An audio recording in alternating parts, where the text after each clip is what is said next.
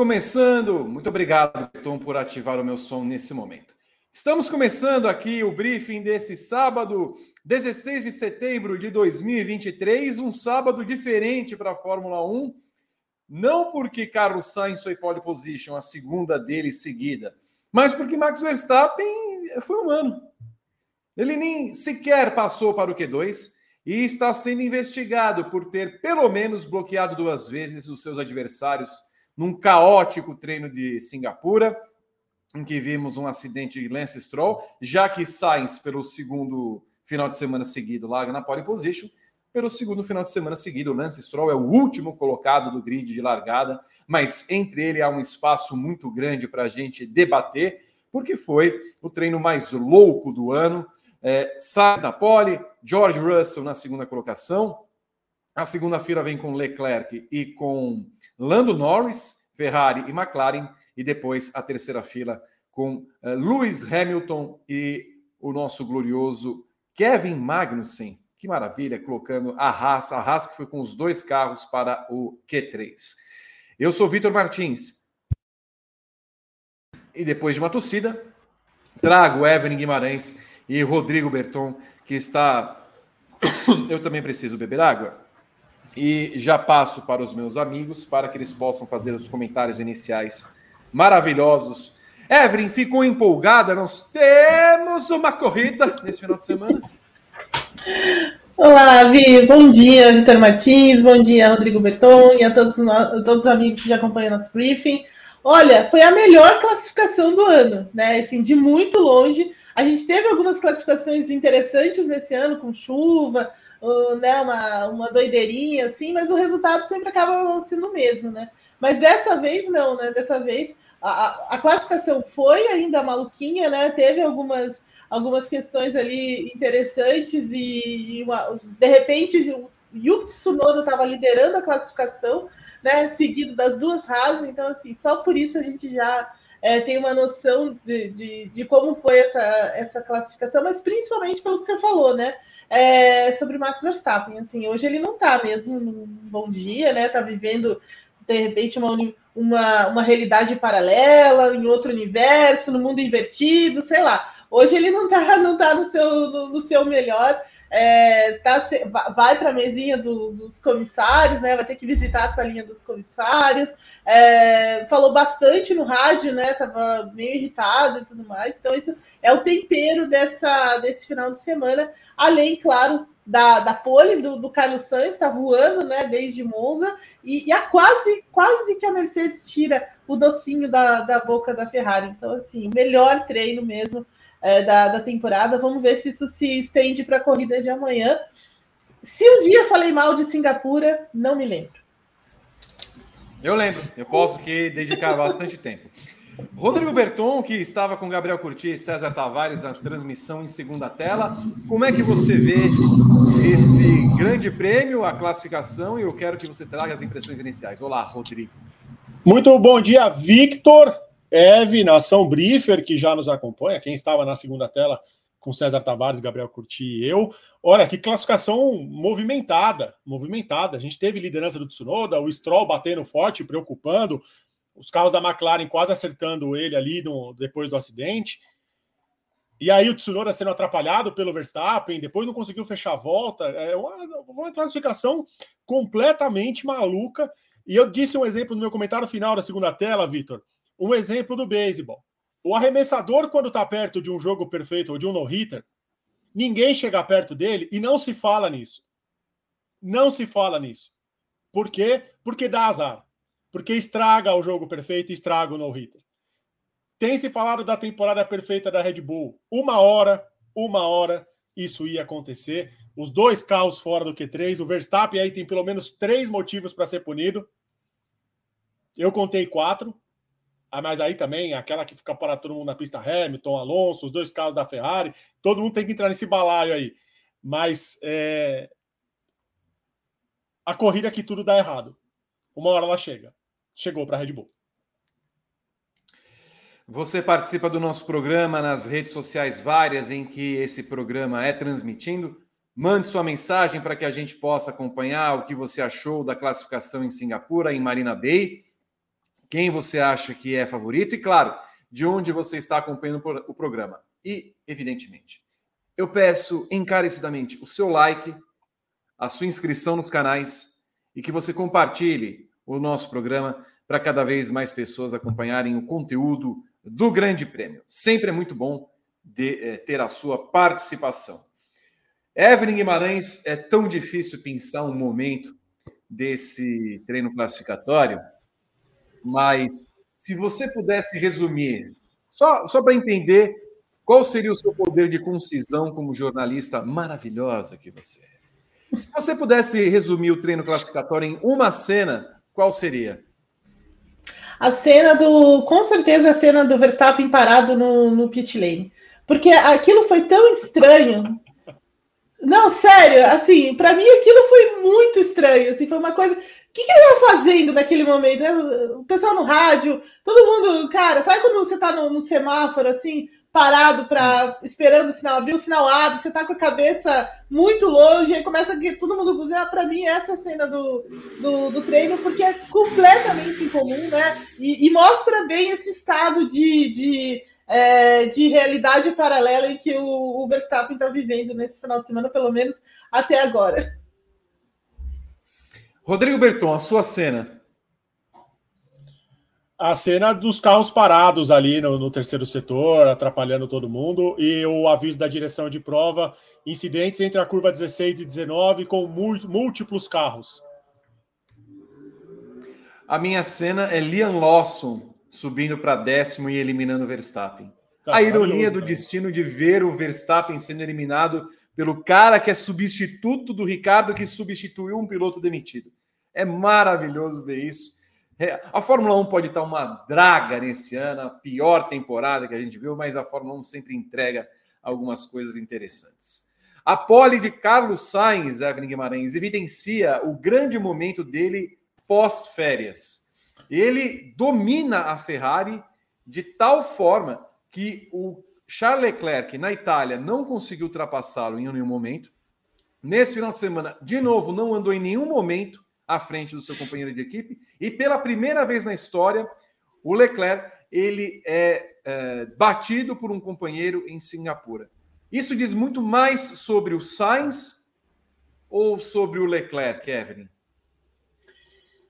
Meio a meio, na verdade, assim, diz muito sobre a fase que o Sainz está vivendo, uma fase muito boa mesmo, de muita força e adaptação com as diferentes pistas, com as diferentes configurações que a Ferrari traz, assim, de uma fase sem erros, né, e assim, tirando tudo do carro, sem aquela pressão de fazer as coisas certas, sabe? Então, assim, ele meio que falou, olha, já que... todo mundo só fala no Leclerc e tudo mais, assim, vou mostrar um pouco do que eu sou capaz. Então, assim, tem um pouco disso e tem muito dessa fase, mas também fala sobre o Leclerc, que assim, ele, além dele não viver uma temporada boa, né, vivendo muito pelo contrário, uma temporada extremamente inconsistente, de muitos erros também, de muita discussão com a Ferrari, de muita irritação com a Ferrari e tudo mais, mostra que ele ainda ele vai ter um trabalho com esse Carlos Sainz quando as coisas se equilibrarem um pouco mais dentro da Ferrari. Então, assim, fala muito sobre esse Leclerc, que pode perder muito espaço para o Carlos Sainz. É claro que ele ainda tem muita reputação, digamos assim, dentro da Ferrari, entre os jornalistas italianos e tudo mais, e o conselho da Ferrari, ele ainda tem todo esse respaldo, mas assim, perdendo a cada final de semana, da maneira como ele vem sendo derrotado, as coisas devem mudar. Então, assim, talvez ainda tenha ainda exista essa ameaça de que ele pode perder muito desse terreno, dessa confiança que ele ainda tem do time, e o Carlos Sainz não me parece alguém que vai tirar, vai ceder terreno nesse sentido. Então também é uma coisa interessante que está acontecendo na Ferrari nesse momento, no momento em que ela cresce, em que ela começa a entregar resultados mais expressivos, no momento em que ela começa a acertar também, né, tudo, né, não só... os caras estão acertando na pista, mas a equipe também acertando em termos de configuração do carro e tudo mais, o Carlos Sainz brilhando desse jeito, a coisa tende a se tornar mais tensa entre eles dentro da Ferrari. E esse momento fabuloso de Carlos Sainz, né, Rodrigo Berton? Nós falaremos, claro, ao longo do programa, mas é uma segunda pole numa temporada dominada pela Red Bull. Se a gente for olhar para essa temporada, o asterisco vai ser ele. Exatamente. Exatamente. Boa sequência do Sainz, a segunda pole seguida, fez uma ótima corrida em Monza, vem para mais uma boa corrida. Que mostra que quando a Ferrari entra nesse modo de não erro, eles conseguem alguns resultados melhores do que eles vinham tendo. É manter. E o Sainz está num momento muito melhor que o Leclerc. Isso tá óbvio para todo mundo, assim. A gente consegue ver que o Sainz está mais focado nesse carro. Ele está mais... o momento mesmo, é o momento. A velocidade, o desempenho... Então é o momento dele se mostrar ali como o piloto que vai levar a Ferrari a uma melhor posição até o fim da temporada. Ô Berton, nós já temos em tela os tempos? Sim, vou compartilhar agora. Por gentileza, eu quero que você coloque aqui para que a gente possa ir acompanhando. Tem como colocar naquele modo bonitinho que a tela fica nossa direita? Então tem, mas não. A gente vai ficar aparecendo o grande debate. Ó, com 3 fica meu assim. Meu Deus do céu. Ó, deixa eu ver aqui. Ó. Ele é dinâmico. Muito bem. Então pode ser em qualquer lugar aí. Escuta. Fica pior ainda, né? Porque ficou menor, agora sim. Então. Tem que ser vamos assim. Ao Q1. Assim. Vamos ao Q1 com Evelyn Guimarães, Rodrigo Berton e comigo, Vitor Martins. O Q1 marcado por o Lance Stroll. Está tudo bem com o piloto? Não se pode dizer o mesmo do carro. Destruído. Achei até que tivesse, naquele primeiro momento, quando a cena estava, que o carro tivesse capotado. Há algumas constâncias na temporada. A do Stroll é essa. E o mais engraçado, Evelyn Guimarães, é que o cara destruiu o seu carro, vai largar em último de novo, mesmo se não tivesse destruído. Esse carro não teria condições de ir para a pista amanhã. Ia ter que pegar um carro novo, ia ter que trocar a peça, ia ter que largar dos boxes, largaria em 20º da mesma forma. Mas, de novo, vem esse acidente numa semana em que o glorioso Mike Crack disse que ele tem o mesmo desempenho que o Alonso.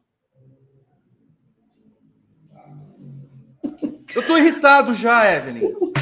Eu percebi, Vi, eu percebi.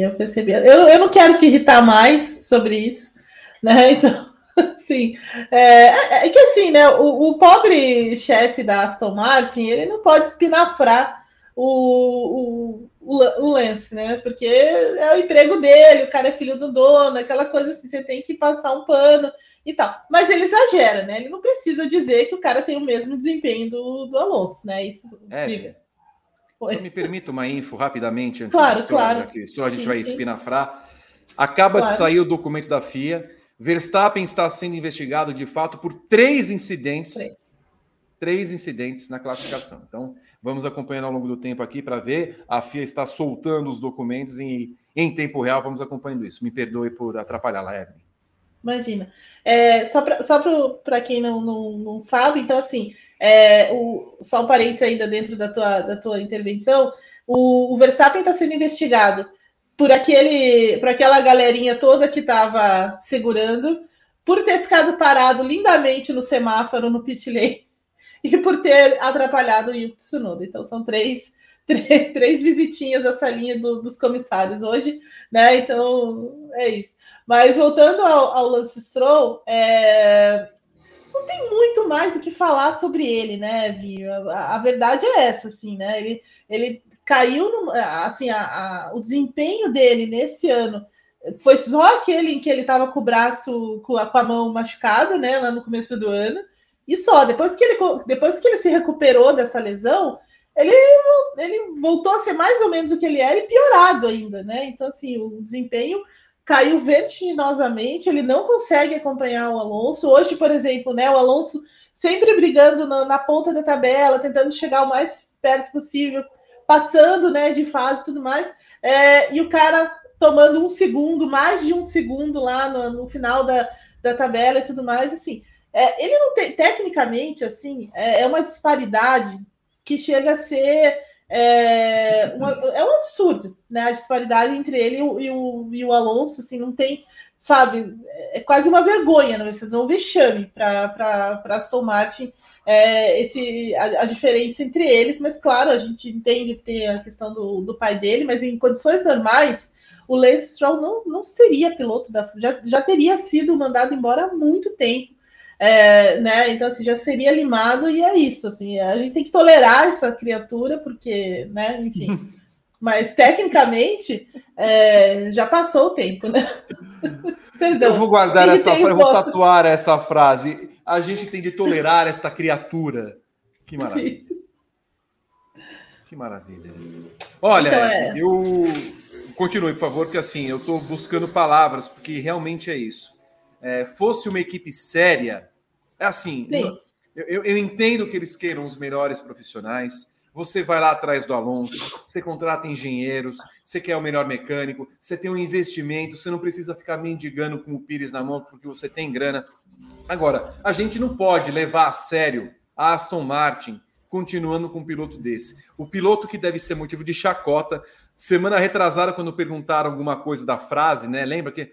falaram... Esse cara é um dos melhores pilotos. Quem falou essa frase? É o Lance Stroll. O Alonso. Stroll? Lance? Lembra? Não, Sim. Foi o Zaf Neuer que falou sobre o Lance e até espantou o Alonso. Sabe? Então, eu louvo a tentativa da Aston Martin de ser a segunda equipe, de fazer os esforços que ela faz, de ter investido no Alonso. Quando o Alonso, no ano passado, estava lá, a Alpine, vamos, aí pá, foi lá e contratou o cara, legal. Agora, não é possível que, sentados à mesa do boarding, dos acionistas, da própria equipe, a palavra do Lawrence Stroll deve ser maior que todo mundo, porque ele é chefe da equipe e todo mundo, senhor Lawrence, tudo maravilha, beleza, eu tenho tanto por cento aqui, eu trabalho pra caramba pra essa equipe ser vice-campeã, e o seu filho bonito, o lindão, o Taturana, de sobrancelha, larga pela segunda vez seguida em último, ele causa prejuízos à equipe, não que vai fazer grande diferença no seu bolso, prejuízos à equipe, porque a equipe não consegue somar pontos no campeonato. Não dá para essa equipe ser levada a sério, infelizmente, né, Evelyn? Porque eles mantêm um piloto simplesmente porque ele é filho do dono. Então, aí opa. Estava mutado, mas assim, é exatamente isso, assim, um ônus que a equipe está carregando por causa disso e impede a gente de levar a sério, exatamente, né, porque eles continuam com apostando nesse cara e tudo mais, e aí você, por exemplo, imagina, a Aston Martin ano que vem faz um carro ainda melhor do que esse ano, um pouco mais... consegue, né, dar um passo maior em termos de competitividade, se aproxima da Red Bull, mas vai ter condição de disputar mesmo o título do Mundial de Construtores seriamente com a Red Bull, pontuando em todas as corridas e tudo mais, com um carro só? Não vai, né? Você vai ter condição de trabalhar uma estratégia, de trabalhar coisas, né, nesse sentido para você disputar a corrida? Não tem como, né? Então, assim, é essa questão de tolerar mesmo o cara, porque não tem mais o que fazer, né? Você não pode chegar lá e falar assim, olha, o que seria importante, né? A FIA chegar lá e falar assim, olha, sem condição técnica, lamentavelmente, estamos suspendendo a sua superlicença. Desculpa, mas a vida é assim.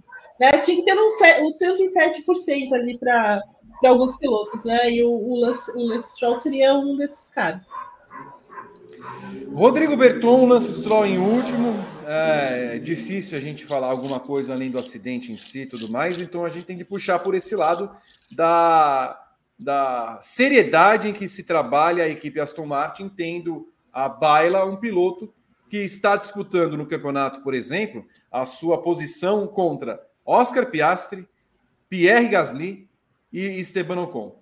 Então isso já diz muito sobre o Stroll. Agora, de novo, se não há alguém capaz de convencer o Lawrence Stroll de que não vale a pena manter esse piloto e gostaria que Sebastian Vettel, com essas declarações do tipo, será que eu volto? Talvez eu volte um dia, tudo mais. Tomara que seja um achado para nós dizer assim, o Vettel vai substituir o Stroll. Não vai acontecer, mas seria ótimo, porque a equipe teria dois pilotos e não um só.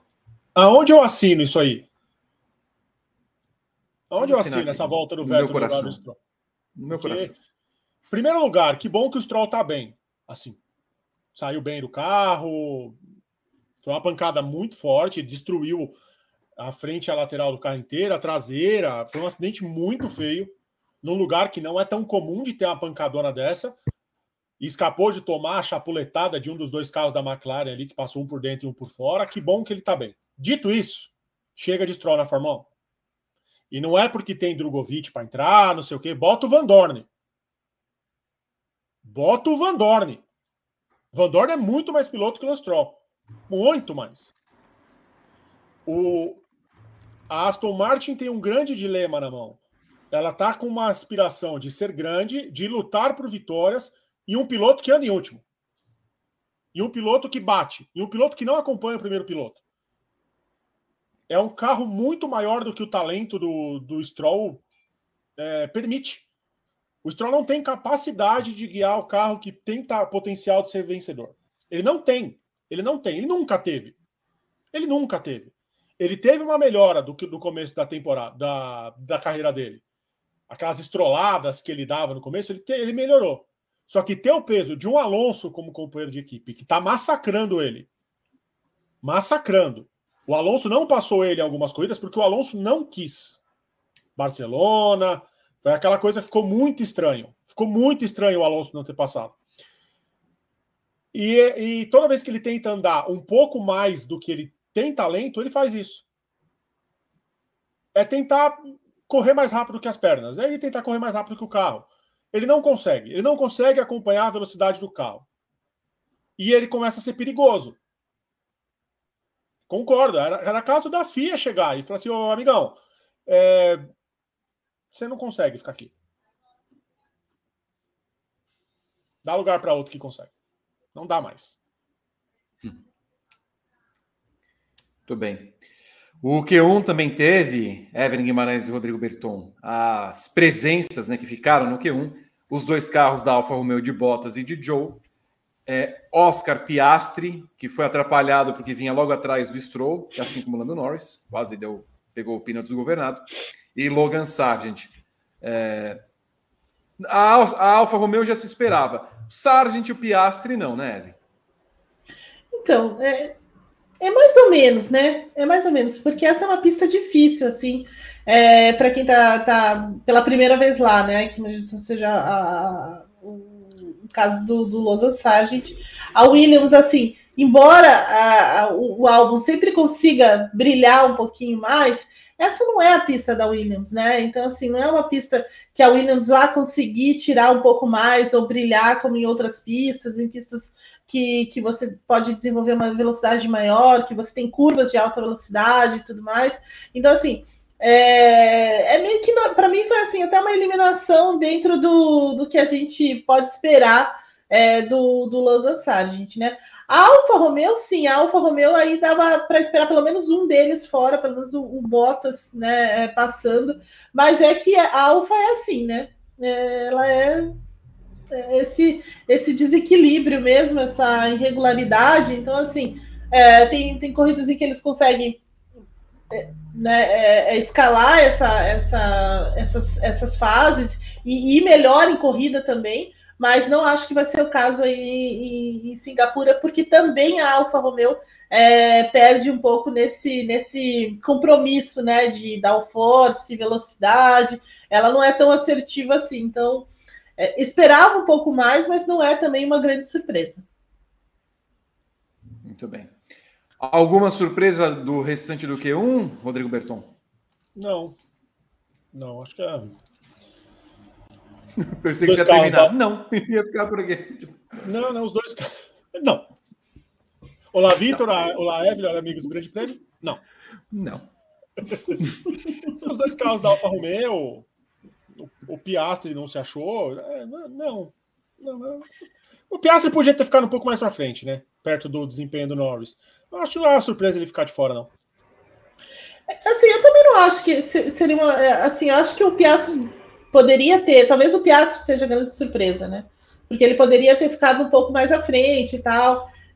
embora ele não esteja com todo o aparato que está o Lando Norris, né? O carro do Piastri ainda é o carro que vinha até Monza e tudo mais. Então, assim, ele não está com toda a configuração, não está com todo o pacote, esse grande pacote de atualizações. Então, você até pode colocar nessa balança essa performance do Piastri, mas mesmo assim, por aquilo que a McLaren tem de potencial para entregar, ele não poderia cair no Q1, né? Mas ele também ficou, também foi abalroado aí quase por Lance Stroll. Eu culpo o Lance Stroll. Muito bem. É o culpado de todos os males do nosso mundo. Toda nossa que nem... O Luciano não concorda, Vitor. Tantos pilotos sem destaque já passaram pela Fórmula 1 e pegam tanto no pé do Stroll. Injustiçado. É, nós estamos falando do momento atual, viu, Luciano? O briefing não é um programa retrô. A gente tem que falar do que está acontecendo agora. Hoje o Stroll é o pior que o Logan Sargeant, inclusive. Pior que o desempenho dele é pior que o do Logan Sargeant, inclusive. Ai, meu Deus, meu coração! Volta lá, lá, lá! Volta lá, lá! Olha que maravilha de piloto, muito bem. Vamos para o Q2, aliás, faça que nem fez a Rita de Oliveira Santos Dias. Cadê o share? Vamos chegar a 1000 likes, é o que a gente deseja, e é por isso que... Ó, está. Você acredita em amor após a vida? Eu já me perdi na música. Ah, está like, se a like está aí, já está em cores, dê o seu like nesse vídeo, por gentileza. Ah, ela voltou. Ai, que bonitinho. Uma gracinha. E aí está o Dino. Dino está também conosco. Ele está um pouquinho petrificado, coitado, depois da levada que ele deu de Fernando Alonso nesse final de semana. Mas enfim. O Q2, Evelyn Guimarães, é uma coisa maravilhosa. Porque aí temos várias histórias para contar. Yuki Tsunoda... Aliás, não, pera um pouquinho. O Q1, deixa eu pegar aqui de novo. O Q1 terminou com Tsunoda na pole... Isso. Em primeiro, né, no caso. O segundo era Magnussen, o terceiro Pérez, o quarto Hülkenberg e quinto Liam Lawson. Aliás, quarto Lawson e quinto Hülkenberg. Eu queria morar nesse grid a minha vida inteira. Imagina se fosse de fato o grid largado, Evelyn Guimarães. Absolutamente sensacional, absolutamente sensacional seria esse grid, entendeu? Também então, eu percebi a sua alegria no Twitter também nesse nobre momento da classificação. Só um Q1 maluco desses proporciona esse tipo de coisa. E eu queria muito saber como seria essa largada, entendeu? Num lugar desse aí. Seria das mais legais, com certeza. Aí viu, Tsu, coitado, foi atrapalhado por esse sem vergonha do Max Verstappen, que não tem mais o que fazer na temporada. Vamos atrapalhar os outros, vamos atrapalhar. E aí vamos... Ferrou com a primeira volta dele, o Tsunoda, a gente acabou... Eu pelo menos, acabei não vendo. O Tsunoda vinha para fechar uma volta, estava com melhores tempos, e aí no terceiro setor, sei lá o que aconteceu com o camarada. Então, infelizmente, e tinha carro para estar no Q3, Evelyn. A AlphaTauri, com as evoluções que colocou no carro para se aproximar da filosofia Red Bull, deu um interessante salto.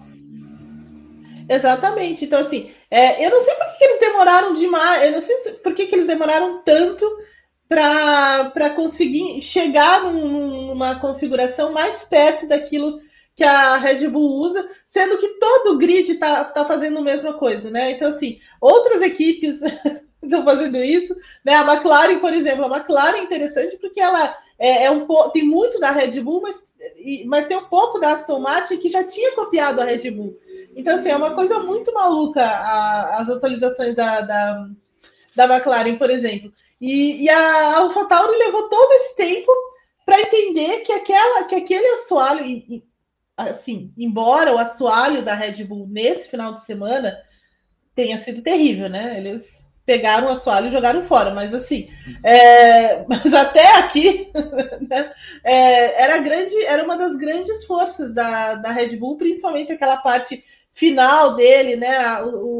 As bordas e tudo mais, né? E eles levaram tanto tempo para entender isso. Tem uma modificaçãozinha pequena no desenho e tal, você até vê que tem uma evolução ali, Mas deu muito certo para a AlphaTauri, muito certo mesmo. Eles conseguiram esse equilíbrio que faltava nesse tipo de pista aí, né? Que você precisa equilibrar um pouco as coisas e deu muito certo. Virou aquele, ou lembrou aquele foguetinho, um beijo para Pedro Henrique Maru, de antigamente, né? Quando a gente ainda gostava da AlphaTauri, né? Hoje em dia não tem muito mais. Não. Ela vai ter que fazer um pouco mais, né, para a gente fazer as pazes, mas assim, eles mandaram muito bem, de fato, nessa atualização do assoalho que eles levaram para essa pista, voltou a ser o foguetinho, o Liam Lawson aproveitou muito o Tsunoda, como você disse, acabou atrapalhado pelo Verstappen, então perdeu essa oportunidade, vai largar mais atrás, mas de fato a equipe brilhou bem nessa classificação de hoje. E o Yuki Tsunoda, o que pode fazer? Até pode fazer uma grande corrida de recuperação, Rodrigo Berton. O carro realmente andando muito bem. Um bom carro. Concordo com a Evelyn. Não entendo por que eles não copiaram a Red Bull antes. Não dá para entender, já que eles estão lá dentro do mesmo grupo. Dá para escapar um projetinho aqui. Vazou. Mandaram, em vez de arroba Red Bull, mandaram arroba AlphaTauri. Poxa vida. Sem querer. Não. Encaminharam errado, arroba redação deles, lá, arroba projetos. Pode acontecer, mas eles decidiram seguir um caminho próprio, viram que não adiantou muito, copiaram lá. Então, vamos pegar aqui as referências do carro da Red Bull e tá dando certo. O Tsunoda é o grande prejudicado dessa classificação. Ele era para ter entrado no Q3, ter feito... obrigado, vizinho, pela furadeira, mais uma vez... Ele espera eu falar, Vitor. Ele tá assistindo. Você que tá assistindo aí, meu vizinho que tá me assistindo, um beijo pra você.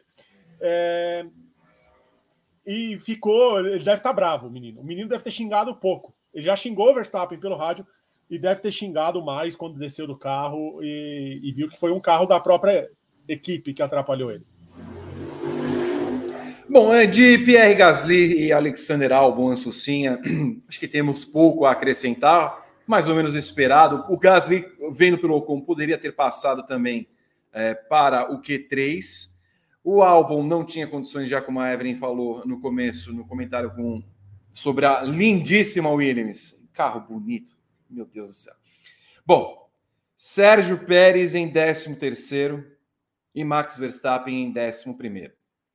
A Red Bull não se achou de forma alguma, Evelyn Guimarães. Ontem... A situação já era meio complicada, muita gente duvidando se era jogo de cena, o que também não faria nenhum sentido, porque se ela passou a temporada inteira não fazendo jogo de cena, por que faria em Singapura? A Red Bull, aliás, tem um retrospecto ruim em termos de classificação. Não larga na pole position desde 2013, com o Sebastian Vettel. Então, não é uma pista apta. O Verstappen foi muito mal em Singapura no ano passado. Tinha tudo para ser aquela coisa do tipo, não, vamos rever de novo a Red Bull largando na pole e o Verstappen vai vencer com um pé nas costas, vídeo retrospecto dele na temporada. No entanto, parece que o carro não só continuou pior do que estava em relação a ontem, como o Verstappen se desconectou completamente. Parece o Verstappen que começou a carreira novato, cometendo erros meio de quem não está focado. Ele viu o problema no carro e hoje realmente estava desligado de tal forma. Tanto é que ele desce e fala lá na entrevista para o pessoal após a classificação. Eu esperava que fosse mal, mas isto eu não esperava. Pois é. Bom, tem uma questão técnica aí muito... muito... contundente, né, assim, que está pesando de fato em toda essa performance. Na verdade, desde o começo da semana, eles já estavam falando que essa seria a pior corrida para eles, o pior cenário, o pior traçado, porque o carro da Red Bull é assim, ele é perfeito em várias maneiras, né, de várias formas, ele se adapta muito rapidamente a vários tipos de pista, mas tem algumas características dele que são mais difíceis de você de você tirar a performance, e essa é uma delas, porque o carro deles, além de você ter assim essa enorme velocidade de reta, eles conseguem fazer uma coisa que ninguém mais consegue no grid, é um compromisso entre você ter uma velocidade de reta alta, mas também você ter muito downforce, né? Você também ter essa eficiência aerodinâmica, essa carga maior. Então eles conseguem equilibrar muito bem combinar muito bem esses dois fatores que aparentemente parecem contrários, mas no carro da Red Bull funciona, né? E foi isso que aconteceu em Monza, por exemplo. Monza é o melhor exemplo, né? Então, assim, eles tiraram um pouquinho aliás, eles colocaram um pouquinho mais de asa para ter mais downforce nas freadas, nas curvas e tudo mais, mas ao mesmo tempo o carro ainda continuou tendo uma boa velocidade. Então eles conseguiram esse equilíbrio, né? Então, e eles conseguem muitas pistas.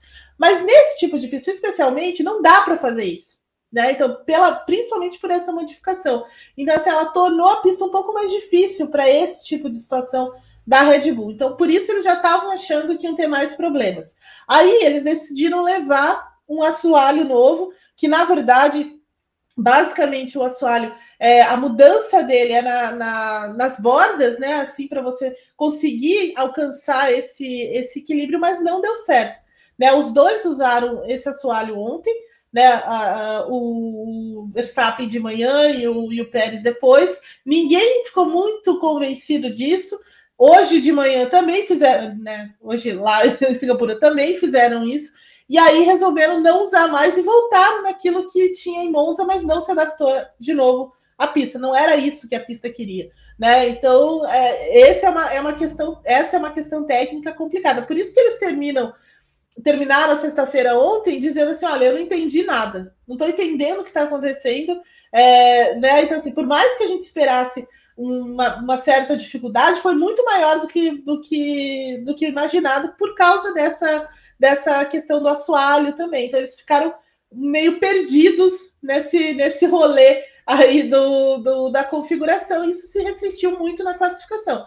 Mas aí você tem um outro cenário que é: estamos acostumados a reverter essas situações, estamos acostumados a conseguir o melhor acerto durante a classificação, mas não aconteceu, né? Então explica um pouco também da impaciência, dessa inquietude da equipe do Verstappen, principalmente, de não alcançar aquilo que ele queria num ano em que ele consegue alcançar as coisas mais facilmente, até porque a concorrência não é tão forte. Mas aí entra a concorrência, né, para fechar essa equação.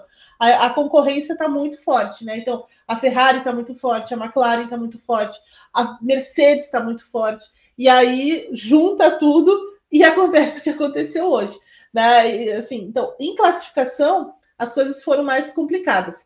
O problema é que essa pista não é de tão fácil ultrapassagem, né? Então, não vai ser tão fácil uma recuperação, ela vai ser um pouco mais trabalhosa para eles amanhã, e eles têm a ciência disso. Vamos ver como é que agora a Red Bull vai trabalhar a corrida amanhã, porque agora não tem tanto mais tempo para consertar as coisas, né? Então, assim, a Red Bull está vivendo um final de semana bem fora da curva, mas muito parecido com o que ela viveu no Brasil ano passado, né? Aqui em São Paulo, né? Com uma configuração diferente, uma tentativa diferente de outras coisas, e é isso. Ai, Janaína Bezerra, nós também estamos com saudades de você. Um beijo. Abandonou a gente, nunca mais apareceu. Apareceu a Margarida. Olha, um beijo, Jana. Beijo, Jana. Tudo bem? Rodrigo Berton, o que acontece com... Perdão, Evelyn, eu te interrompi? Não, eu já tinha terminado. Pode passar para o Berton. Tá, ok. Eu não gostaria, Evelyn, mas eu sou obrigado por contrato. Rodrigo que Berton. Isso? Está lá estabelecido, devo passar para Rodrigo Berton, senão não assino o contrato, é difícil. Rodrigo Berton, o que acontece com a Red Bull? O que acontece com o Verstappen, principalmente? Ô Vitor, ontem, depois do briefing, sim, eu anotei aqui no meu caderninho, sim, eu anotei no meu caderninho uma fala minha, ó. A gente pode chegar aqui amanhã... Bota cheio na tela. É que eu não quero que apareça a marca do caderninho. Tchau. A gente pode chegar aqui amanhã e falar que o Pérez salvou a Red Bull. Eu anotei esta minha fala. E aí o Pérez vai lá e quase bate o carro na classificação. Foi isso que você notou? Eu anotei. Foi uma fala muito forte minha. Uma fala muito forte. Esperar alguma coisa do Pérez. E aí ele quase bate, né? A Red Bull tá com muitos problemas. O rádio da Red Bull, a transcrição dos áudios do rádio da Red Bull, principalmente do Verstappen, foi o tempo inteiro com problema de marcha. Ele estava com muita dificuldade de marcha, os freios e aderência. Então, assim, estava bem fácil de pilotar o carro, né? Bem fácil. Então, toda hora ele pedia alguma solução para o problema de marcha que ele estava tendo e de aderência. Ele não conseguia ter aderência. Ele ainda fez um começo de Q1 bom, mas depois ele não conseguiu acompanhar o ritmo e o Q2 lamentável, né? O Q2... Estou fazendo barulho? Está fazendo barulho mais uma vez, chiando no nosso programa. Tem um chiadinho. Agora não mais. Agora não mais. Uai, eu não mexi em nada. Olha lá, mas... Olha lá. Não mexeu em nada, né, Berton? Berton, você vai ser eliminado no Q1 hoje. Posso? Não. Eu posso bater? Ficar até o fim. Não. Você terminou de falar sobre o Pérez e sobre o Verstappen. Verstappen... Olha lá. Mas eu estou de novo a chiar este microfone. Eu não aguento mais esse microfone. E hoje a Marina nem está aqui para ocupar ela. Exato, triste. Um beijo pra Marina. Olha lá, mas vou te falar, Vitor, a Marina, essa semana, a Marina, ela quase fez eu terminar o noivado. Não é mesmo? Ela não quer deixar eu comprar uma colcha da Argentina, mas esse é o assunto para outro dia. É mentira, né? Não, óbvio, né? Óbvio. A Evelyn viu a conversa. Eu vou ficar do lado da Marina. Antigamente era, não, compra, agora que vai morar comigo, não, compra não. É complicado, Vitor, é complicado. Enfim, vou falar do Verstappen. Não, chega. A vida pessoal não importa pra galera. O Verstappen... Exato, mas mesmo assim, com tudo isso, o microfone continuou chiando, tá? Não, mas não é possível. É possível sim. É possível sim. Agora fala. Parou. Agora pare. Pegue no bumbum. Agora pare. Pegue no compá. Bom, Verstappen, Berton. Ele ficou... Ele não soube o que falar para a equipe e ficou fucking shocked. Foi o que ele falou no rádio. E saiu pistola, né? Saiu bravo do carro. Dias ruins acontecem em Verstappen. Às vezes, tem dia que é noite, né? E a noite de Singapura mostrou para ele que ele teve bastante problema. Muito bem. Daqui a pouco aí, vamos falar um pouquinho mandaram mais. Mandaram uma pergunta aqui, eu não sei se foi superchat, eu acho que não. Foi, Rafael Batista. Já que estamos com... O Max não foi pro Q3 porque ele é sul-americano? É uma pergunta, né? Uma pergunta. Boa pergunta. Será que ele perdeu a...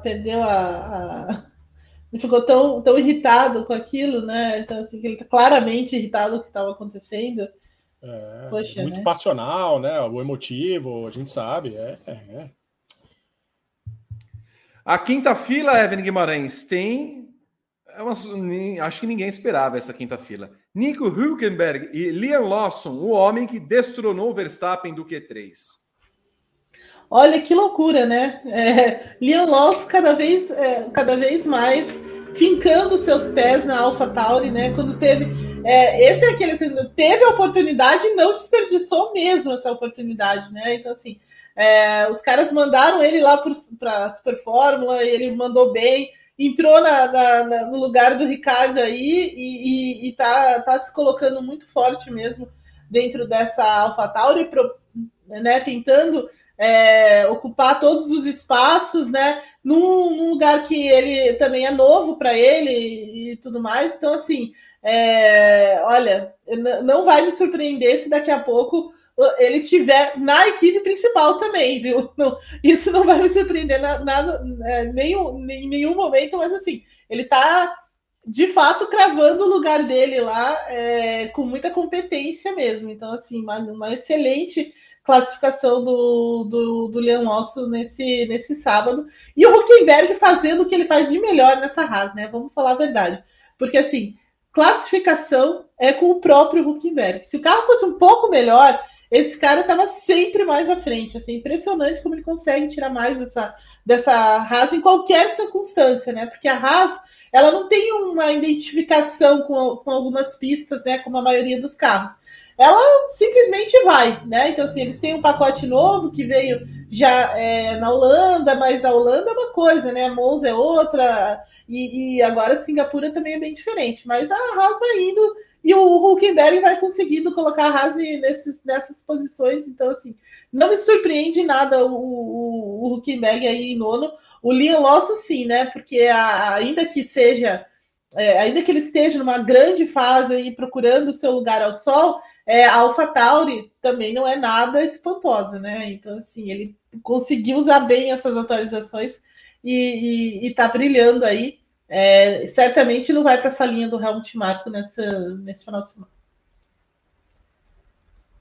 Rodrigo Berton, a quinta fila, como é que você vê Hülkenberg, a Haas melhorando com a evolução que trouxe, e Liam Lawson com a AlphaTauri, que também evolui para o final de semana. O Lawson tá aproveitando a oportunidade que deram para ele. Concordo com você, Vitor. Já tinha que ter colocado o menino na abertura lá. É sabotagem. Um erro da Fórmula 1. A Fórmula 1 se preocupa com tantos detalhes. Por que ele não está na abertura do negócio? Ah, é verdade, é verdade. Correram para fazer isso para o Ricardo e nada do Liam Lawson, né? O que eu gostei do Hülkenberg, Vi, foi isso aqui. Ó. Vamos ver se não me boicotam aqui na exibição. Acabou de sair. Das ist beide zusammen in einem Pöttchen. Das ist ja ein Träumchen hier. Ah, das tut schon. Das ist aber nicht kalt, oder?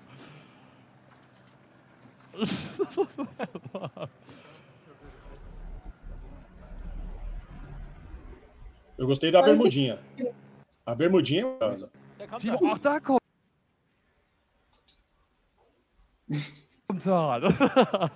Das ist beide zusammen in einem Pöttchen. Das ist ja ein. Beleza. É bom. O clima tá bom na Haas com o Hülkenberg e Magnussen. E o Steiner fazendo graça também. O clima tá bom lá. Classificação dá bem, né? Vamos ver se eles resolvem o problema de moer pneu. E de estratégia, de jogar os pilotos, de andar para trás. A estratégia de perder posições durante a corrida. Muito bem. Quarta fila, nós temos os ex-companheiros de Alpine. Esteban Ocon e Fernando Alonso, Evelyn Guimarães. O Alonso que vem com um ritmo de corrida muito bom. Por isso que largar tão atrás ali em sétimo pode ser duro para as pretensões dele, que se esperava uma oportunidade de vencer e a oportunidade vem nessa corrida, a posição de largada não é das melhores. Não é das melhores mesmo. E assim, ele tem um bom ritmo de corrida, mas não é um ritmo... muito consistente no sentido de ele fez muitas voltas, assim, fez todas as voltas nesse desempenho, sabe? Assim, ele teve um trecho pequeno de boas voltas, mas na comparação, por exemplo, com o Pérez, com outras equipes, ele não está tão bem assim. Na verdade, ele está atrás da Mercedes e atrás da McLaren. Então, assim, ainda tem essa questão. Como ele mesmo disse ontem, né, no final dos treinos livres, que está um pouco enganosa essa performance da Aston Martin nesse final de semana. Então explica um pouco essa sétima colocação, né? E aí ele vai ter um trabalho amanhã, a menos que a corrida seja muito também, que está parecendo que vai ser, né? Muito tumultuada, com safety car e tudo mais. É o tipo de corrida que o Alonso gosta, porque a Aston Martin costuma ir bem nesse sentido, e ele também costuma aproveitar esses vacilos, digamos assim, da concorrência. Então, dá para esperar um pouco mais do Alonso nesse sentido, mas em termos de ritmo puro, ele ainda perde para essas equipes que estão na frente dele, então ele vai ter algum trabalho amanhã. E o Esteban Ocon tirou tudo que ele tinha dessa Alpine, né? Porque, na verdade, a Alpine nem deveria sair, e ele fez uma boa volta no final e conseguiu ainda entrar nesse Q3, mas fazendo muito mais do que a Alpine poderia fazer nesse final de semana. Como é que você vê essa quarta fila, Rodrigo Berton, com Alonso e Ocon? Concordo que o ritmo de corrida da Aston Martin é muito bom para a posição que o Alonso vai largar. Mas se a gente for levar em consideração que ele tem o Magnussen à frente dele, que é uma posição que ele deve ganhar, a briga dele vai ficar ali com os carros que a gente já imaginava que eles fossem brigar mesmo. Então vamos ver como é que a Aston Martin vai trabalhar a estratégia e como ela vai aproveitar esse ritmo de corrida bom que eles estão tendo durante as 2 horas da prova. Mas é uma corrida que o Alonso ele tem os meios de achar um caminho de andar bem. É uma pista que a gente sabe os meios que ele já fez também, né? Até... Deixa pra lá. Mas mas não tem mais esse muro também, né? Tiraram. Não. Essa corrida não tem. Então, mas ele podia ter largado um pouquinho mais à frente. Ele errou, ele deu uma erradinha no terceiro setor também e perdeu um pouco de tempo na última tentativa. O Ocon, ele é um dos que pegaram a vaga dos 2 carros da Red Bull. Ele não era para estar no Q3, mas ele conseguiu ali no finalzinho também fazer uma boa volta. A gente imaginava que ele não fosse sair da 9ª, 10ª posição, fosse brigar ali com o Lawson, mas ele conseguiu superar o Hülkenberg ali no final, que foi bem... muito bom resultado para a Alpine. Depois, na terceira fila, Lewis Hamilton e Kevin Magnussen. Eu estou acompanhando aqui uma entrevista do Hamilton, Evelyn Guimarães, em que ele fala que o carro estava incrível ontem. Aí a equipe fez umas mudanças ontem à noite, madrugada, em Singapura, e tudo que eles tinham de bom, parte disso foi embora, né? Então, mas que eles veem que o Hamilton, que o Russell... tem condições, inclusive, de brigar pela vitória da corrida contra as Ferrari. Então, o Hamilton meio que já se tira de uma eventual briga pela vitória. É que, assim, no caso do Hamilton, ele teve mais dificuldade de novo, né? Não é a primeira vez que acontece isso, mas de novo, na Holanda, se não me engano, aconteceu a mesma coisa.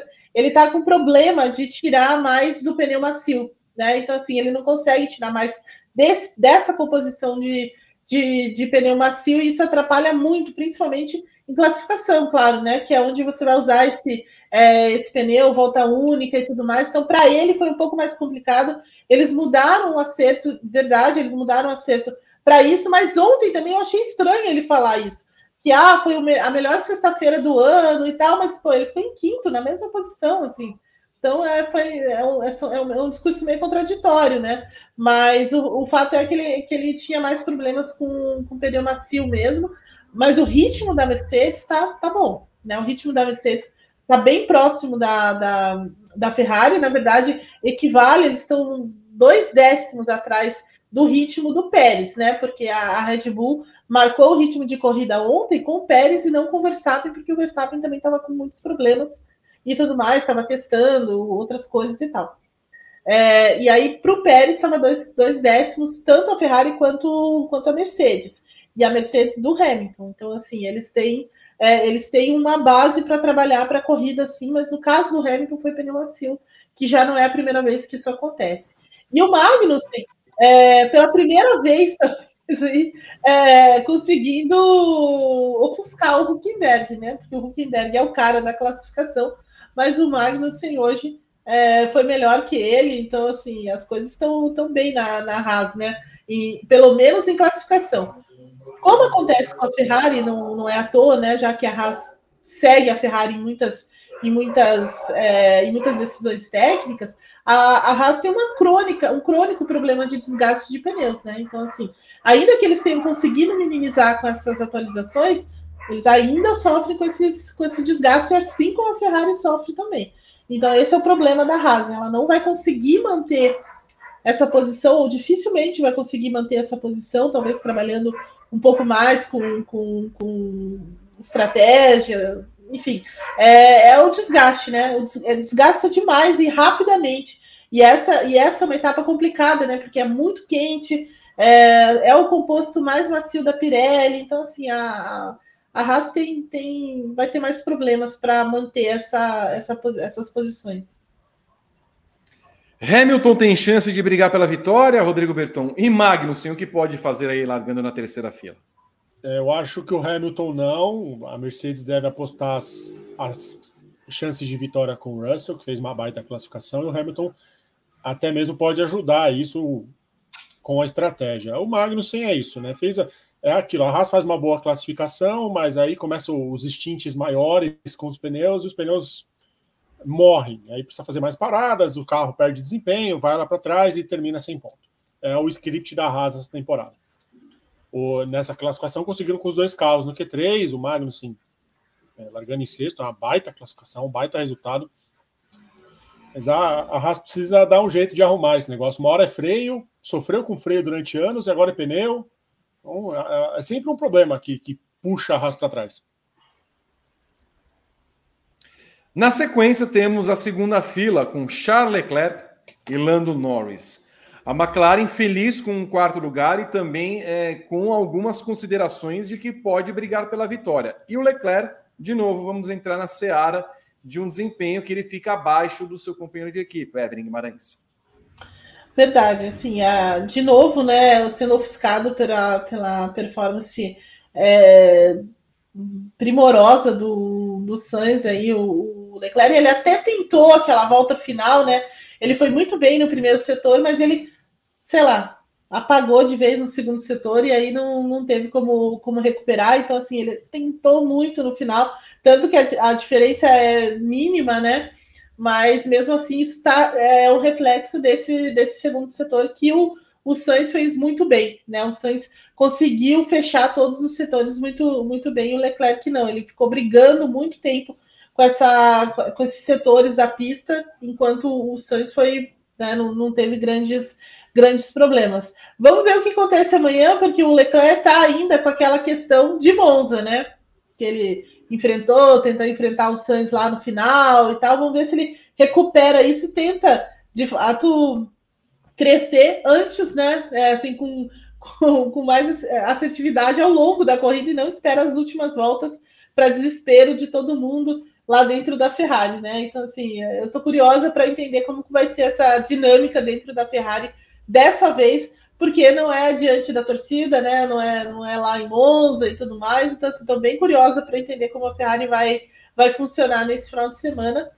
E o Lando Norris tirando o máximo desse novo pacote da McLaren, né? A McLaren praticamente com um carro novo para essa pista, exatamente para essa pista, para muitas demandas que essa pista tem. Então, assim, tirando tudo disso, voltou aquela McLaren que a gente viu em algumas etapas, principalmente antes da pausa de verão, e é uma candidata forte a vitória McLaren aí, dependendo do que a Red Bull vai conseguir em termos de recuperação, mas ali na frente ela está muito bem, ela está embolada com a Ferrari e a Mercedes também em ritmo de corrida, ela sofre menos com desgaste de pneus do que a Ferrari. Então, assim, vai ser interessante esse início de corrida amanhã, com essa McLaren tão bem acertada, tão bem equilibrada também. E você, Berton? Leclerc em terceiro e Norris em quarto são ameaças reais à vitória e à briga por ela de quem larga na primeira fila? Primeiramente, só falar que toda vez que eu vejo o Norris na TV, eu acho que é o Pato Howard andando, porque o carro tá bem parecido, também tá linda a pintura da McLaren nessa etapa. Acho que desses quatro pilotos que a gente vai falar agora, acho que a vitória vai ficar entre um desses quatro. A gente já está chegando nos pilotos que vão ter alguma chance de vitória. O Norris tá com um bom ritmo, andou bem rápido, tá numa constante, desde lá do GP da Áustria. Teve uma outra corrida que o carro não se acertou, eles estavam na Bélgica, estavam preparados para um clima, veio outro, e o carro simplesmente não andou, mas mostrou que é rápido e essas evoluções cada vez melhores, cada vez deixando o carro mais competitivo. Eu acho que o Norris é um grande candidato, a princípio, para um pódio. Acho que no meu palpite, eu vou botar o Norris no pódio já, antecipando. Sobre o Leclerc, essa disputa com o Sainz, toda essa confusão, essa conversa que veio do GP da Itália, a minha preocupação é que aconteça o que aconteceu com o Vettel e Raikkonen há algum tempo, na largada do GP de Singapura, em que eles levaram o Verstappen junto, levaram o carro da McLaren também, foi aquele forfé todo na largada. Preocupa que eles tentem disputar, o Leclerc que passa e o Russell tenta disputar com o Sainz, os dois se achem na pista, o que quase aconteceu em Monza. E aí é um desastre. Seria um desastre completo para as pretensões da Ferrari. Eu vejo gente aqui no chat falando, vocês estão massacrando e ficou só 7 milésimos, 79 milésimos atrás. Mas ficou atrás do Sainz praticamente o fim de semana inteiro. Tomou tempo do Sainz o fim de semana inteiro. Então a cabeça fica aquela coisa assim, eu vou passar ele de qualquer jeito agora. Então, como vai estar a cabeça dos pilotos para a corrida também.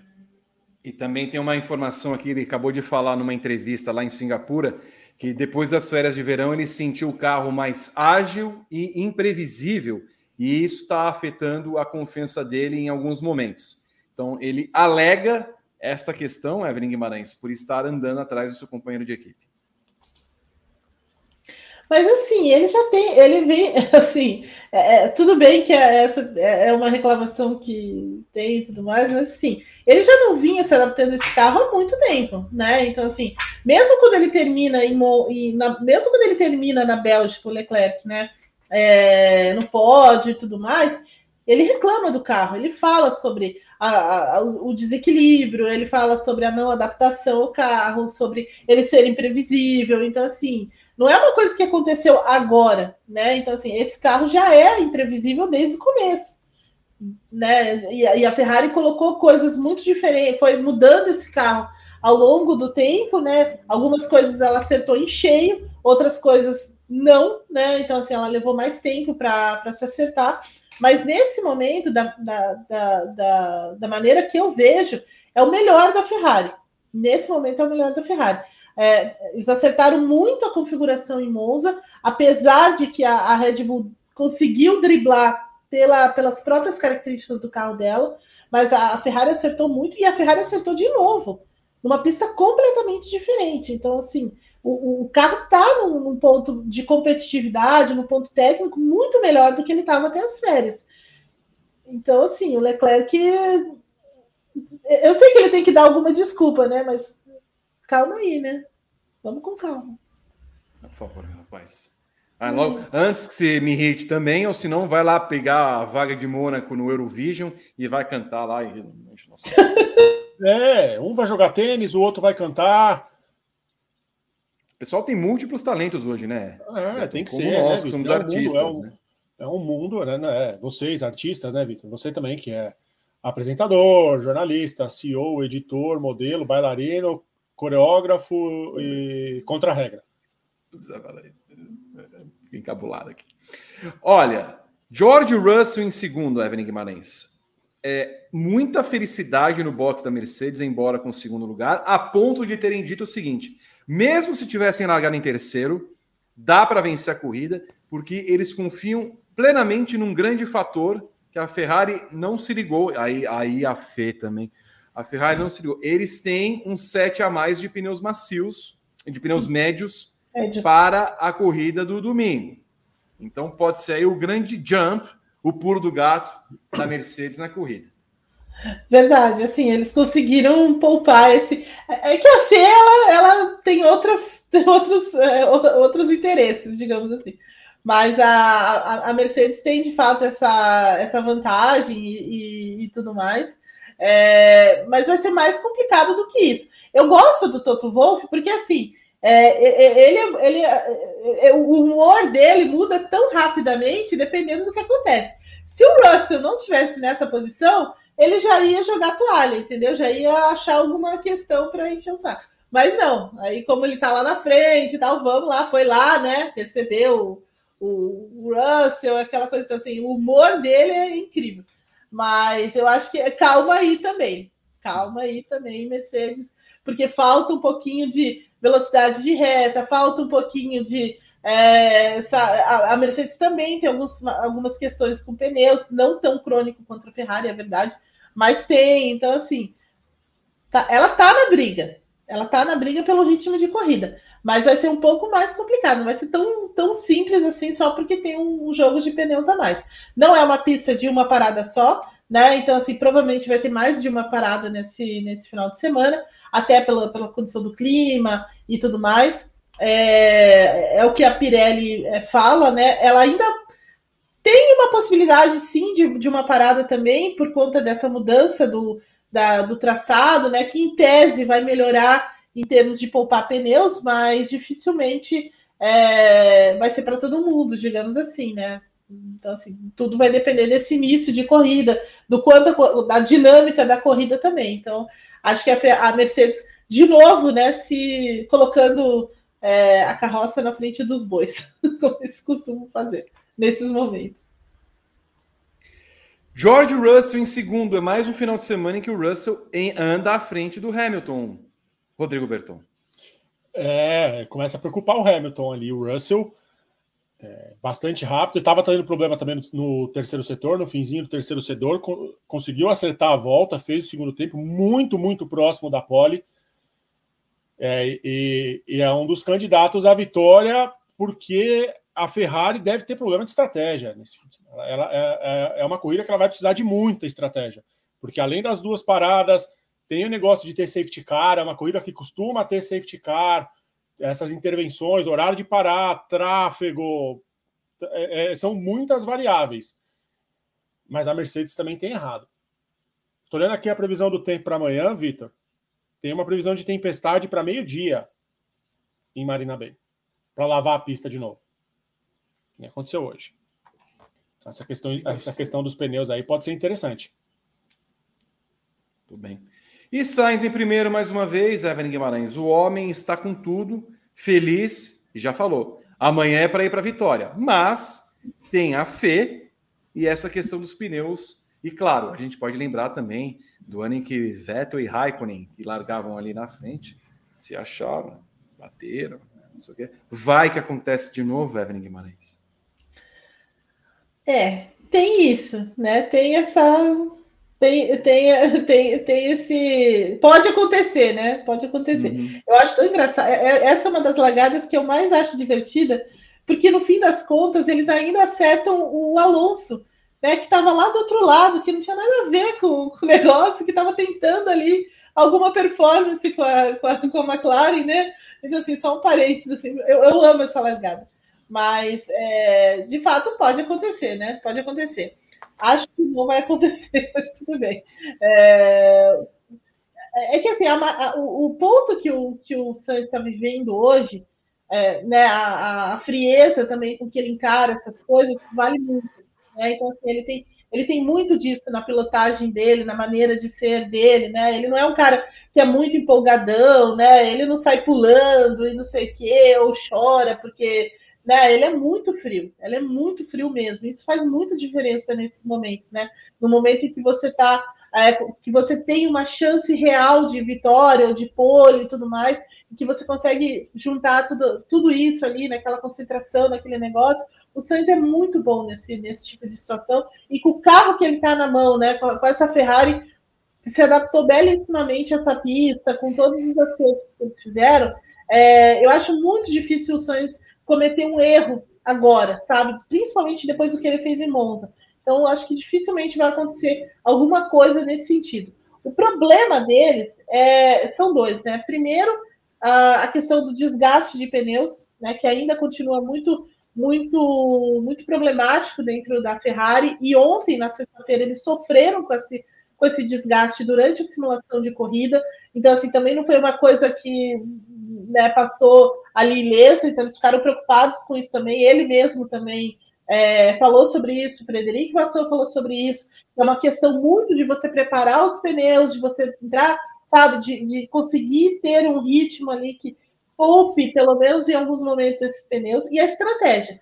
Né? Então, assim, vai ser fundamental que a Ferrari trabalhe muito bem nos boxes, né, tanto no momento da parada, quanto né, em todas as coisas que eles querem fazer ali. Então, assim, vai ser um trabalho parecido, precisa ser um trabalho parecido com o de Monza, para você garantir a vitória, aproveitar esse momento em que a Red Bull vai estar muito atrás, e certamente a Red Bull vai trabalhar muito estratégia, vai trabalhar muito em se recuperar rapidamente, ali usando o que ela tem de melhor, pelo menos nesse primeiro momento, para alcançar lá na frente. E quanto mais a corrida for tumultuada, melhor para a Red Bull, né? Então, assim, é onde ela consegue também se sobressair. Então, como eu disse, vai ser essencial a Ferrari trabalhar bem nos boxes. Não acredito num erro muito crasso assim do Sainz, pela própria mentalidade que ele está nesse momento, da maneira como ele encara as coisas. Então, acho que vai ser é a grande oportunidade da Ferrari mesmo na temporada, nesse final de semana. Carlos Sainz em primeiro, Rodrigo Berton, com grande chance de tirar a Red Bull da hegemonia que ela aplica em 2023. Ele é o favorito? Ele é o favorito a tirar a temporada perfeita, mas vai ter muita dificuldade. Vai ter muita dificuldade. Eu acho que a Ferrari tem que ser melhor do que foi em Monza, porque é uma corrida com mais variáveis do que Monza. Tem todas as questões que a Evelyn já falou, de pneus, estratégia, aí tem como é que vai devolver o carro na pista depois das paradas, como é que as outras equipes vão se comportar. Esse lance da Mercedes tem um pneu, uma estratégia de pneu diferente já. São muitas variáveis. Ele vai ter muita dificuldade, mas é o favorito. Ele é o favorito pelo que ele mostrou no fim de semana inteiro de velocidade, constância. Apesar dele não ter dos melhores ritmos de corrida, ele já tem a vantagem de largar na pole, pode trabalhar para largar bem com o Leclerc junto, e os dois tentarem abrir vantagem o máximo que derem, para quando o pneu começar a desgastar, eles começarem a fazer essa manutenção de stint. Então tem tudo que ser muito perfeito. Tem que ser mais perfeito do que tentaram fazer em Monza. Quase deu em Monza. Vamos ver se dá agora em Singapura. E é um piloto que está merecendo vencer na temporada. Lembrando que com a pole de hoje, Carlos Sainz passa Fernando Alonso em poles pela Ferrari. 5-4. Não é esquisito? É estranho. Ô, Rodrigo Berton, as pessoas podem se tornar membranas do Grande Prêmio? Claro que podem. É só clicar em Seja Membro em todos os nossos vídeos do YouTube. Todos os nossos vídeos do YouTube. Tem embaixo do player um Seja Membro. Está ali do lado da inscrição. Onde você se inscreve no canal, está lá. Seja Membro. Você vai clicar ali, como fizeram Fausto no plano Poli, Wesley Rodrigues no plano Hat-Trick e o GNF no plano Hat-Trick também. A gente está esperando os e-mails de vocês, contato@grandepremio, do GNF e do Wesley. Fausto fez o plano Poli, que é o plano mais básico, R$4,99, uma contribuição com o nosso conteúdo. O plano Hat-Trick já dá acesso ao nosso grupo do WhatsApp, o Gran Chelen também. E tem conteúdo exclusivo, já teve um vídeo meu na quinta-feira, tem um vídeo do Gad ontem, hoje o vídeo é do Marum, então tem conteúdo exclusivo, uma análise, uma pensata, um comentário, uma provocação no grupo, os assinantes comentarem. Teve o teste na quinta-feira da live com os assinantes participando, foi maravilhoso. Então, tem bastante coisa para vocês acompanharem no nosso grupo de assinantes. É só clicar aqui embaixo em Seja Membro, Vitor Martins. E também na descrição do vídeo tem ali o link, o Cres. Eu preciso pegar o link, porque é novo ainda, então não decorei ele ainda. Cres.ws/Grande Prêmio, né, Vitor? É isso, né? Isso. Você coloca na tela, porque... Vou colocar aqui na tela. Cres.es/Grande Prêmio. Tem vários grupos para você receber no WhatsApp o conteúdo do Grande Prêmio. Tem grupo geral para você receber todas as notícias. Esse é o grupo da Fórmula 1. Quer receber todas as notícias da Fórmula 1? Só clicar aí e você vai receber. Quer da MotoGP? /MotoGP. Quer da Fórmula E? /Fórmula E. Da Fórmula 2? /F2. Da Indy? /Indy. Venha para o grupo que você vai ter esse conteúdo muito bom do Grande Prêmio. E para ser membro, como o Berton falou, seja membro. Você vem para o nosso grupo no WhatsApp, fazer aquela farra gostosa e logo mais estreia o Paddock VIP com Ana Paula Cerveira no comando e os nossos assinantes participando e comentando do programa. Tenho certeza que você vai querer fazer parte disso. Nós receberemos vocês de braços abertos, menos algumas pessoas, mas eu fui proibido pelo jurídico de dar alguns nomes. Temos comentários do público, Berton? Só a galera que está no grupo ontem participou de uma farra de trocadilhos com músicas da Madonna ontem. Foi um momento maravilhoso do grupo, talvez o melhor momento do grupo. O Alexandre A, perguntem ao Gal, Sainz está viciado em fazer poles? Amanhã eu pergunto por Gal na segunda tela, Alexandre. Vou deixar anotado. O Helder Cristiano mandou R$5. Tinha esperança no Alonso para vencer, mas larga distância, distante do Russell e atrás do Norris e do Hamilton. As Ferrari vão ter que contar com a sorte do safety car. Olha aí, Marcelo Silva, adoro os comentários da Evelyn. Eu também. O Renato Luz, independente do resultado final da temporada, a Ferrari tem que renovar com o Sainz.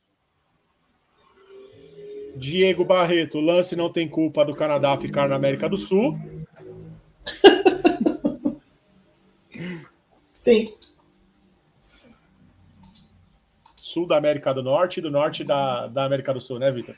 São os grandes fenômenos do ioiô, que vieram do sul da América do Norte da América do Sul. Rafael Batista, Berton, tal qual o guarda das cataratas do Niágara, o problema da RBR era marcha? Parabéns pela caligrafia, algo seu tinha que ser bonito. Rafael, muito obrigado pelo seu amor, cada vez maior o amor por mim. Eu prefiro não marcha, eu prefiro outro, eu prefiro esse aqui.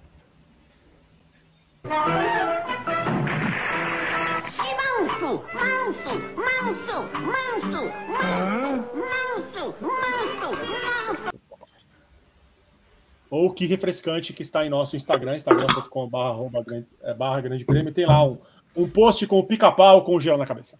Janaína Bezerra, adorei essa pergunta do Rafael, mas foi uma pergunta do Rafael sobre o Sul-Americano. E o Nipoluso com 6:13, Red Bull cagou na... foi o Nipoluso. Red Bull cagou nas atualizações. E os erros e azares de 15 GPs que estavam invulneráveis apareceram nesta prova. Obrigado, Nipoluso, que sempre manda comentário aqui com a gente. Nos assinantes, como o Coração Doce, que também é assinante e não gosta da Red Bull. Ele não gosta do Pérez e hoje ele falou que não gosta da Red Bull. O Coração Doce, Vitor, ele não é tão doce assim. Não, ele é meio amargo, meio estranho o Coração Doce. O Coração Doce está no nosso grupo? Eu acho que ele é plano pole, Vitor. Não está. É por que o Coração Doce é plano pole e não está... Ô, Coração Doce, você trate de mudar esse seu plano para hat-trick, pelo menos. O Coração Doce, ele está em Portugal, se eu não me engano. Ah, que maravilha. Já apareceu também o pessoal que está aqui de Leiria. Leiria. Cadê o pessoal da África? Eu quero o pessoal... O Guilherme Bloise falou que ele prefere escreveria aqui para mim, em vez de leiria. Eu achei um absurdo ele me falar isso. Acontece, Vitor. Eu recebo esse tipo de comentário. É duro, Vitor. É duro. Berton vai ser demitido? Não. Tem que trabalhar amanhã. Como não? Não. Amanhã, não. 2 lives para voltar no ar. O Rafael, a gente dá a corda, o Rafael Batista. Ó. O pessoal de Leiria não lê mais? Chega. Por favor. Por favor. Olha, não temos uma decisão ainda dos comissários, viu, Berton?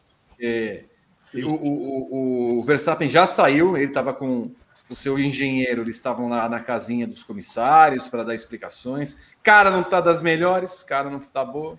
Então vamos esperar. Se o Verstappen largar em 11º, é um grande ganho para ele, porque há a possibilidade, com 3 punições, de ele largar ou em 14º, ou em 17º, ou até mesmo em último. Imagina ele largar em último ao lado do Stroll. Meu pai do céu.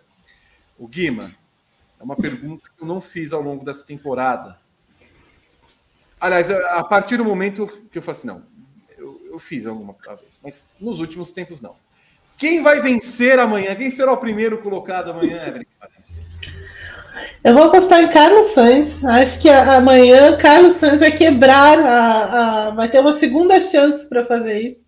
Vai quebrar a hegemonia, as vitórias consecutivas aí da Red Bull. Carlos Sainz vence com Leclerc puxando a dobradinha da Ferrari e o Russell em terceiro. Tudo bem. Você está confiando na Ferrari, hein? Quem diria? Olha, para você entender o ponto a que chegamos dessa temporada. E falando em chegar, em que posição chega Verstappen? Em 4º. 4º? Depois de tudo isso? Sim. Vamos lá, vamos ver. Rodrigo Berton, a quem vence o GP de Singapura? Sainz. E o pódio? Norris e Russell. Você acabou de dizer que é o Norris. É óbvio. E o Sainz também. Mas eu acabei de zicar o pódio. O que a McLaren vai fazer para tirar o Norris de 4º vai ser algo bem interessante. Vai ser bem interessante acompanhar. E eu acho que o Leclerc e o Max não terminam a prova. Acho que a Red Bull não termina a prova amanhã. Olha, eu confesso que é difícil. Eu tô balançado, porque ali eu vejo que tem pelo menos 5 pilotos para disputar a vitória. As 2 Ferrari, Sainz e Leclerc, Russell, Norris, e acho que o Alonso pode surpreender. Pode surpreender. Eu vou colocar Russell como vencedor da corrida. Gente. Pode ser também, pode ser. Não é difícil, não. Será que ele vai soltar o "oh yeah" amanhã? Se bem que a Mercedes também na estratégia tá fazendo tanta merda, né? Ah, bom, aí você olha pro grid. Peraí, tem os dois. Terceiro, Russell, tá, a Mercedes fazendo merda. Ah, segundo, Russell. Terceiro, o Leclerc, não tá andando bem, tem a Ferrari. Quarto, Norris, a McLaren sempre caga na estratégia. Quinto, Hamilton. Mas o Hamilton, assim, o Hamilton tem uma coisa, né? Ele tem muita sorte.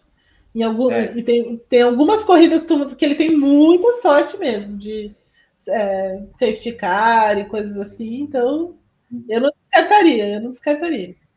Verdade. Aí, em sexto... Imagina, se a Haas resolver os problemas. Eu me imagino o que vai ser do briefing amanhã com uma boa atuação de Magnussen. Oh, que sacanagem, né? A Haas resolve o problema dos pneus e quem vai pro pódio é o Magnussen e não o Hülkenberg. Ah, ia ser muito triste. Ia ser muito triste. Mas assim, se o Russell ganhar, a gente vai ter um repeteco disso aqui amanhã. Okay. This is like... This is like heaven. Yeah, it really is. Oh, it is. Oh, yeah. It gives the wind listening to us from outside.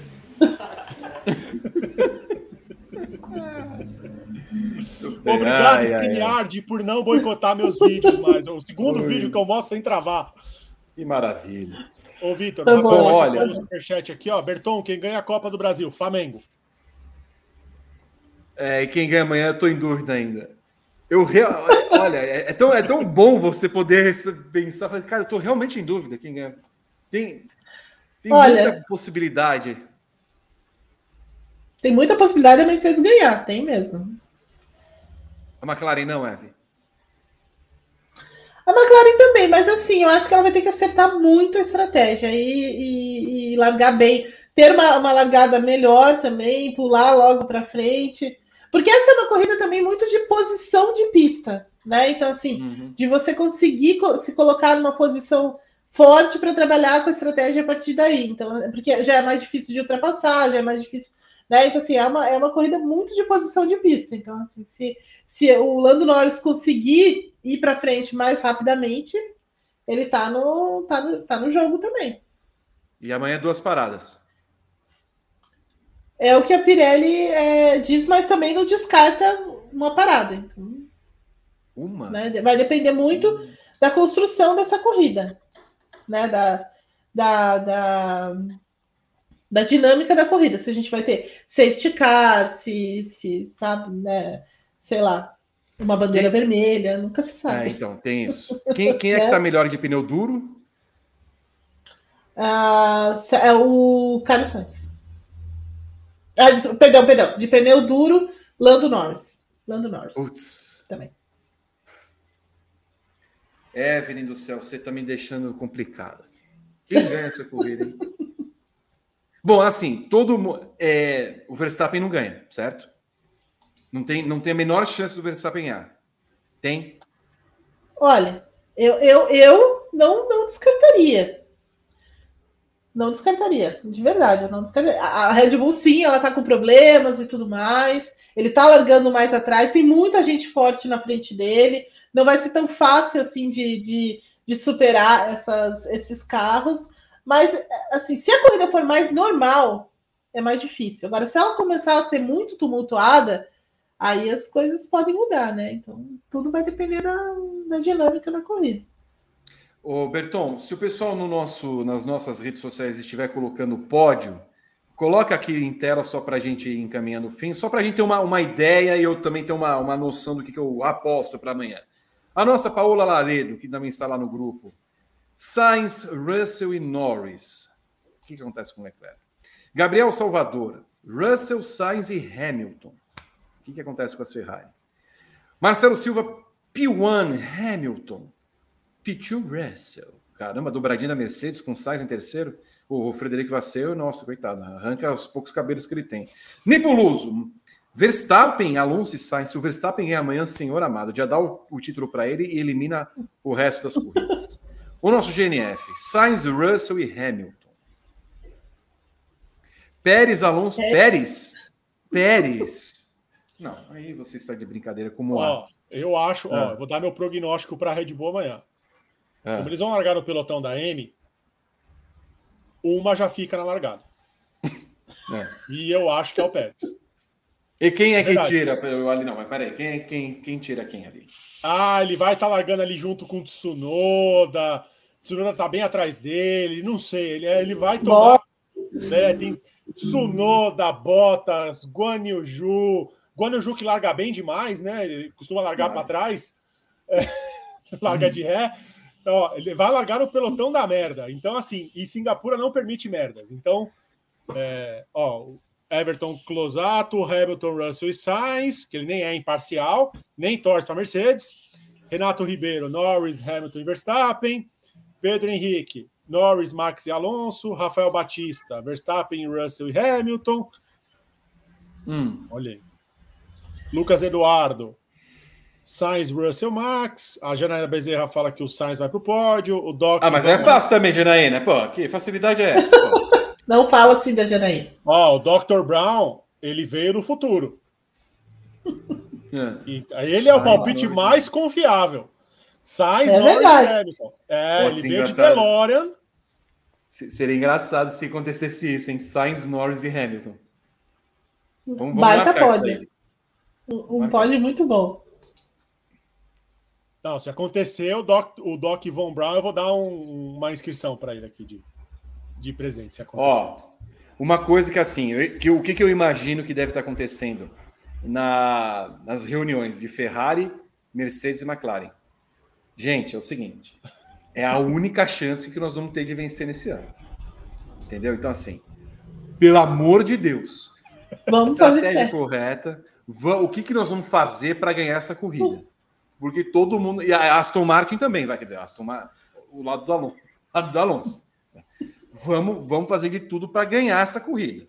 Vamos fazer de tudo. Agora, o que eles vão fazer para ganhar a corrida vai ser um negócio bem interessante. Porque dessa vez não tem. A Red Bull estava 20 segundos na frente, a gente se contentou com o segundo lugar. E nós estamos numa temporada que as quatro equipes erram para dedéu. Exato. Erram para dedéu. Então, assim, aí tem a Haas ali no mix. A Haas vai ser um grande ponto ali a se entender o que a Haas vai fazer no meio delas todas. Eu realmente... Vou falar, pode falar. Não, é porque a Haas está numa posição meio complicada ali, né? Então, assim, que pode dar muito ruim para um monte de gente, né? Não é muito legal. Oi, tem a gente está tirando também os carros da Alpine, que gostam de uns acidentes que não tem nada a ver com eles, né? Eles estão bem lá de boa e do nada tem um carro da Alpine batido. O Ocon tá ali do nada, o Gasly também. Olha... Eles estão lá fazendo a corridinha deles bem de boa e do nada eles aparecem num acidente que não tem nada a ver com eles. Pois é. Quem e é eu acho... Oi, fala. Você acha? Perdão, Pia. Eu só ia falar que, na minha visão, acho que o Verstappen vai largar com todo o cuidado do mundo, assim, mesmo. Nem que ele tenha que parar, assim, e esperar a galera aí, para não se envolver em nada, viu? Eu tô quase, assim, eu acho que ele vai fazer isso amanhã. Não vai com tanta sede ao pote logo de início, viu? Quem é o piloto, Rodrigo Berton, que mais merece vencer na temporada? O Norris. O Norris, pelas últimas corridas, desde a Áustria, pelo contexto de ele nunca ter vencido, pelo que aconteceu na Rússia, por aquele GP da Itália que ele jogou pela equipe e o Ricardo venceu, e ele era mais rápido que o Ricardo, a temporada que ele está fazendo. E olha, não falei o Alonso, hein? Não, eu estava esperando. Não falei, mas o Alonso decaiu nas últimas corridas, desde o GP do Canadá ali. Ele está junto com a Aston Martin, ele está num momento pior que o Norris. Se fosse a pergunta no começo da temporada, obviamente seria o Alonso por tudo que ele fez. Mas hoje, já no conjunto, o Norris. Eu acho que vai ser a vitória fora da curva da temporada, vai ser a do Norris. Everin Guimarães, quem merece vencer na temporada? Então, eu concordo com tudo que o B falou, acho que seria uma grande história, mas eu queria muito ver uma vitória do Alonso. Acho que a questão dessa volta dele por boa parte da temporada, ele né, ficou muito perto. Mônaco, por exemplo, foi a grande chance. Eu acho que pela história, assim, acho que talvez uma vitória do Alonso seria interessante, mas o Lando Norris também merece uma vitória. O Carlos Sainz merece uma vitória também, pelo que ele fez em Monza, principalmente, sabe? Aquela defesa contra o Verstappen, coisa que ninguém fez na temporada, nem mesmo o Alonso, né? Então, assim, eu acho que o Carlos Sainz merece muito também. Eu tenho uma moeda, não tenho uma moeda aqui perto, deixa eu ver. O Anderson Vieira, ele esqueceu a carteira dele quando ele veio ao bar aqui perto. Eu tô com a carteira dele aqui, eu não tenho uma moeda também para jogar. Eu queria... Eu tô entre Norris e Sainz mesmo. Você tá roubando carteira no Léo? Não, eu não tenho culpa que a pessoa esquece e eu ainda achei a carteira. É o nosso Anderson? O nosso Anderson. Vitor, faz psicotécnica. Eu já falei, Vitor. Faz psicotécnica. Não passa. Faz o teste da linhazinha. Quem vence amanhã é Lando Norris, com Carlos Sainz em segundo e Fernando Alonso em terceiro. Olha aí. Eu quero caos. Eu também, viu? É bom que a corrida é cedo, dá para ter um caos. É 10 horas da manhã. Não, é 9 horas a corrida amanhã, né? É 9 horas da manhã a corrida amanhã. Então, é por isso que às 7h30, no horário de Brasília, o briefing estará no ar para trazer tudo do Esquenta do GP de Singapura com Renato Ribeiro, Pedro Henrique Marum, lá no comando, e Pedro Prado, o senhor... Chico Excel. Muito obrigado. Às 40, César Tavares, Rodrigo Berton e Gabriel Curti estarão na segunda tela para fazer tudo do que acontecer no GP de Singapura. E logo depois do encerramento da segunda tela, eu, Vitor Martins, estarei com o Renato Ribeiro, com Guilherme Blois e com o Rodrigo Berton para a análise desta corrida, que será incrível. Ainda bem que estamos nessa dúvida. Nós estamos com expectativa uma corrida em 2023. Setembro chegando. Quero mandar um beijo para Evelyn Guimarães, para Rodrigo Berton e para você que acompanhou o briefing conosco. Acompanhe tudo da Fórmula 1 e das demais categorias em grandepremio.com.br, e ainda dá tempo, eu peço encarecidamente o seu like, a sua inscrição no canal, venha ser membro, participar conosco, e você que já é membro, contato@grandepremio.com.br, nos planos Hat Trick e Gran Chelem, venha fazer parte do Mundo Grande Prêmio. Beijo para todos vocês, bom sábado, tchau.